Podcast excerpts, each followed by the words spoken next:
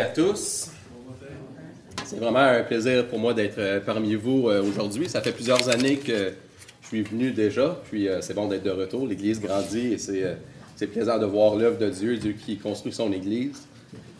Donc, dans le cadre de la prédication d'aujourd'hui, j'aimerais vous entretenir sur Philippiens 2, les versets 1 à 12. Donc, si vous voulez tourner déjà, on va lire Philippiens 2, les versets 1 à 12. Le titre de ma prédication, c'est l'humiliation et l'élévation du Fils de Dieu. Philippiens 2, les versets 1 à 12. S'il y a donc quelque consolation en Christ, s'il y a quelques encouragements dans l'amour, s'il y a quelque communion de l'esprit, s'il y a quelque compassion et quelque miséricorde, mettez le comble à ma joie afin d'avoir une même pensée Ayez une même amour, une même âme, une seule pensée. Ne faites rien par rivalité ou par vaine gloire, mais dans l'humilité, estimez les autres supérieurs à vous-même. Que chacun de vous, au lieu de considérer ses propres intérêts, considère aussi ceux des autres. Ayez en vous la pensée qui était en Christ Jésus, lui dont la condition était celle de Dieu, il n'a pas estimé comme une proie à arracher d'être égal avec Dieu mais il s'est dépouillé lui-même en prenant la condition d'esclave, en devenant semblable aux hommes. Après s'être trouvé dans la situation d'un homme, il s'est humilié lui-même en devenant obéissant jusqu'à la mort, la mort sur la croix.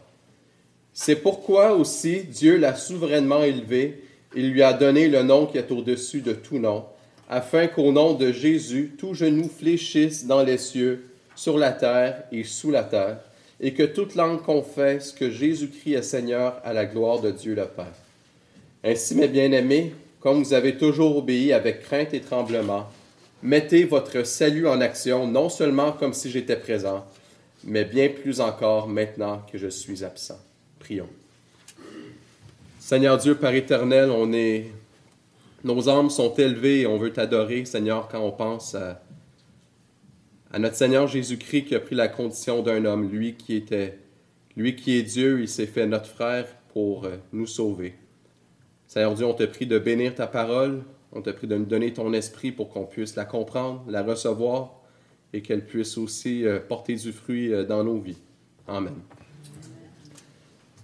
Donc le texte qu'on vient de lire aujourd'hui, à l'instant, nous offre lui-même une structure qui constituera les points de ma prédication. La deuxième partie des euh, les versets 5 à 11 nous livre le fondement théologique, le fondement doctrinal, alors que les premiers versets nous donnent les applications de cette même doctrine. Donc, pour respecter la logique théorie-pratique, je vais exposer la deuxième partie du texte et je terminerai par la première. Donc, j'aborderai deux points. Le premier point, l'humiliation du Fils de Dieu, son incarnation et sa crucifixion. Et le deuxième point, l'élévation du Fils de Dieu. Donc, de l'humiliation à l'exaltation, on verra comment ces trois étapes du ministère terrestre de Christ constituent le modèle que les chrétiens devraient s'approprier pour vivre la vie de communion avec les frères et sœurs. Dans les versets 5 à 7, Paul somme les Philippiens d'avoir la pensée, c'est-à-dire la disposition d'esprit qui était dans le Christ lors de son incarnation. Verset 5, Ayez en vous les pensées qui étaient en Christ Jésus. L'incarnation, c'est-à-dire le Fils de Dieu qui condescend au niveau des hommes jusqu'à devenir un homme avec un corps et une âme, constitue un abaissement qui ne connaît pas d'égal dans l'histoire. Jamais personne n'avait accepté une telle démotion, un tel déclassement hiérarchique le Fils de Dieu, Dieu lui-même, coéternel au Père, créateur du ciel et de la terre, accepte volontairement d'être rétrogradé au statut d'être humain. Non pas que Dieu a cessé d'être Dieu, mais il s'est volontairement dépouillé de son statut, de la gloire qu'il avait auparavant auprès du Père. Le Créateur revêt ce qui est créé. Le Dieu infini se fait fini. Et c'est un mystère qui est absolu. On ne peut pas saisir le mystère de l'incarnation. Mais Paul exhorte quand même les Philippiens à modeler leur humilité sur l'humilité du Fils de Dieu dans le mystère de l'incarnation. Paul réclame des Philippiens que leur humilité soit la mesure de la distance que le Fils de Dieu a parcouru lorsque d'infiniment grand, il s'est abaissé dans la personne du Christ jusqu'à se faire serviteur, jusqu'à se faire esclave. Paul demande que notre humilité soit la mesure de la distance qui sépare le ciel de la terre. Et je dirais qu'il y a trois aspects à l'incarnation. Premièrement, l'incarnation, c'est un renoncement. Notre texte parle de dépouillement. Littéralement, le mot grec signifie vider, se vider. Le Fils de Dieu, c'est d'une certaine manière vidé de son égalité avec Dieu pour se faire égal aux hommes. Euh, versets 6 et 7. Lui dont la condition était celle de Dieu, il n'a pas estimé comme une proie arrachée d'être égal avec Dieu, mais il s'est dépouillé lui-même. Et l'incarnation revêt quelque chose d'extrêmement sacrificiel. On pense souvent au renoncement du Christ lors de sa crucifixion, lorsqu'il s'est livré à la mort. Mais on oublie souvent le renoncement du Christ lorsqu'il a revêtu notre humanité. Deuxième point, l'abaissement dans l'incarnation, c'est quelque chose de volontaire. Le Fils de Dieu n'a pas été forcé de s'incarner, mais il s'est dépouillé lui-même. Et le fait de s'identifier à notre humanité, d'assumer notre condition humaine, c'est le fruit d'un désir profond en Dieu. Et par un mystère qui nous échappe, le Créateur désire ardemment s'identifier à la créature. Dieu désire ardemment rentrer en relation avec sa création. Et justement, l'identification de Dieu à notre humanité trouve son impulsion dans cet amour parfait, inconditionnel et éternel que Dieu porte aux élus. Dieu a fait le don de son Fils à l'humanité pour toujours. Et pour toujours, l'humanité rachetée va compter dans ses rangs le Fils de Dieu. L'incarnation, ce n'est pas une étape temporaire dans la vie du Christ, mais c'est un état qui est définitif, irréversible et qui fait l'objet d'un désir éternel en Dieu. Et un jour, je discutais avec un musulman puis qui me tentait de me convertir à l'islam, il me disait que pour les musulmans, l'un des plus graves péchés, l'un des plus grands scandales, c'est celui de l'identification. Le fait d'identifier Dieu aux hommes. Et le christianisme est pour eux un énorme scandale, puisqu'à sa base, il y a la croyance en l'incarnation du Fils de Dieu. Et l'incarnation est unique au christianisme, et c'est en quelque sorte la gloire de notre foi. Notre Dieu n'est pas seulement un Dieu lointain, un Dieu transcendant, mais c'est aussi un Dieu immanent. C'est le Dieu Emmanuel, le Dieu avec nous. C'est le Dieu de l'alliance qui vient à la rencontre de sa création et de son peuple. Dieu s'est volontairement abaissé dans la personne de Jésus-Christ. Et troisièmement, le Fils de Dieu s'est abaissé volontairement pour un but précis, afin de venir en aide au peuple de Dieu dans le but d'accomplir la purification des péchés, afin de servir ceux auxquels il s'est identifié. Et l'ensemble des Écritures est clair à ce sujet que l'incarnation de Dieu est une condition absolument nécessaire à l'accomplissement du salut. L'Épître aux Hébreux au chapitre 2, verset 17 nous dit Aussi devait-il devenir en tout semblable à ses frères, afin d'être un souverain sacrificateur miséricordieux et fidèle dans le service de Dieu pour faire l'expiation des péchés. Devait-il devenir en tout semblable à ses frères? Il était absolument indispensable que le Fils de Dieu devienne en tout semblable à ses frères, pour que le Christ puisse accomplir l'expiation des péchés. La rédemption, l'accomplissement du salut par Christ suppose l'identification, le fait que le Fils de Dieu devienne homme. Et ces trois points devraient imprégner notre rapport aux frères et sœurs. Paul nous dit, ayez la pensée qui était en Christ. Paul, en exposant les étapes de l'humiliation de notre Seigneur Jésus-Christ, exhorte conjointement les Philippiens à avoir exactement les mêmes pensées.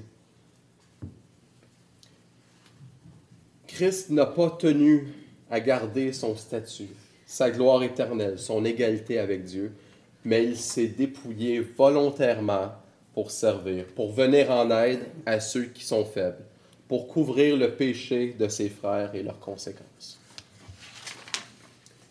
Et l'Église est appelée, votre Église, mon Église, l'Église du Christ est appelée à considérer les intérêts des autres comme supérieurs aux leurs. Le Fils de Dieu a renoncé à tout. Non seulement lui qui était pleinement Dieu, il s'est dépouillé de son égalité avec Dieu, mais aussi par sa mort et ses souffrances, il a renoncé à sa vie terrestre, à son bien-être pour le salut de ses frères. Si le Fils qui est Dieu, qui a en lui une dignité, une gloire infinie, n'a pas considéré comme une proie arrachée son égalité avec Dieu, à combien plus forte raison nous qui sommes de simples créatures créées poussière, insignifiants, devrions-nous rien retenir pour le bien de notre frère? Ayez en vous la pensée qui est en Christ. C'est ça à quoi Paul nous exhorte. Jusqu'où sommes-nous prêts à aller pour l'intérêt de nos frères et sœurs? Sommes-nous de ceux qui retiennent leur richesse, leur réputation, leur bien-être? Ou sommes-nous de ceux qui se consacrent au service des frères et sœurs? Le Seigneur nous appelle à tout sacrifier pour l'Évangile. Le Christ, lui, a renoncé à tout. On est appelé à nous humilier, à nous abaisser pour un but précis, c'est celui de l'élévation de notre prochain. Et l'Évangile appelle à une refonte complète de nos priorités. Christ et les frères en premier, nous en dernier. Marc 9, 35 nous dit, Si quelqu'un veut être le premier, qu'il soit le dernier de tous et le serviteur de tous. L'amour du prochain, l'esprit de sacrifice, l'esprit de service, l'esprit d'humilité. Ça doit être le mortier qui vient consolider, qui vient fortifier toute la, la construction de l'Église. C'est l'esprit qui est en Christ et c'est l'esprit qui doit être en nous. Et lorsque l'Église vit de façon, de façon sacrificielle comme le Christ, c'est là que l'Église devient missionnaire. C'est là que la lumière brille dans les ténèbres. Et le monde voit l'amour du Christ à travers les œuvres de l'Église. Philippiens 2, 3, 4 nous dit, dans l'humilité, estimez les autres supérieurs à vous-même, que chacun de vous, au lieu de considérer ses propres intérêts, considère aussi ceux des autres. Ça nous amène à notre dernier point, l'élévation du Fils de Dieu. Si le Fils de Dieu s'est abaissé dans la personne du Christ, cet abaissement n'est pas un état définitif. Le texte nous dit, après s'être trouvé dans la situation d'un homme, il s'est humilié lui-même en devenant obéissant jusqu'à la mort, la mort sur la croix. C'est pourquoi aussi Dieu l'a souverainement élevé et lui a donné le nom qui est au-dessus de tout nom, afin qu'au nom de Jésus, tout genou fléchisse dans les cieux, sur la terre et sous la terre, et que toute langue confesse que Jésus-Christ est Seigneur à la gloire de Dieu le Père. Après l'abaissement, c'est l'élévation du Fils de Dieu. Après l'humiliation, la gloire. Et la gloire passe nécessairement par l'humilité. Le texte que nous avons lu tantôt l'affirmait. Si quelqu'un veut être le premier, qu'il soit le dernier de tous et le serviteur de tous. Si nous cherchons l'élévation du peuple de Dieu, l'élévation de l'Église, on doit nécessairement la chercher dans le service mutuel. Et si quelqu'un cherche la gloire ailleurs qu'en Christ ou ailleurs que dans le service de ses frères, c'est de l'orgueil. Et plusieurs textes bibliques opposent l'humilité à l'orgueil, particulièrement dans les proverbes.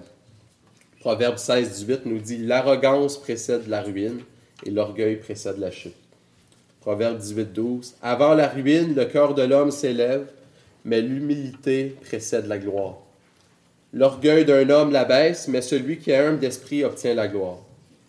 Et les Écritures nous fournissent plusieurs exemples d'hommes et de femmes qui ont été élevés après l'humiliation.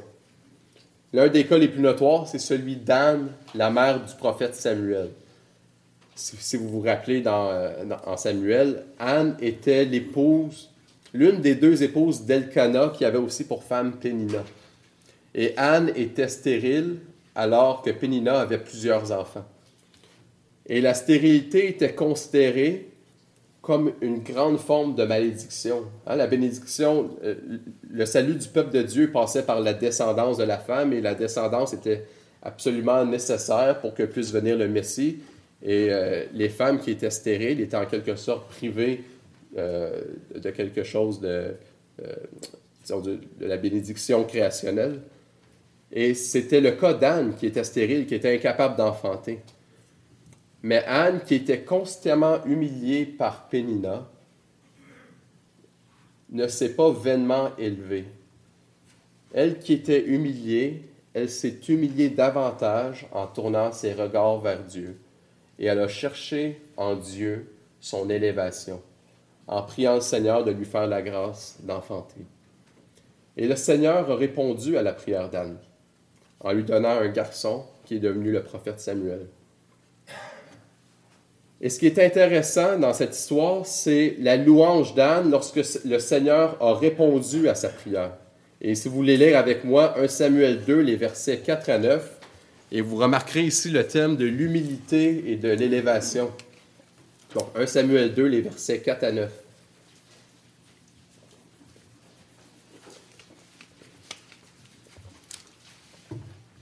Et remarquez par rapport à notre propos.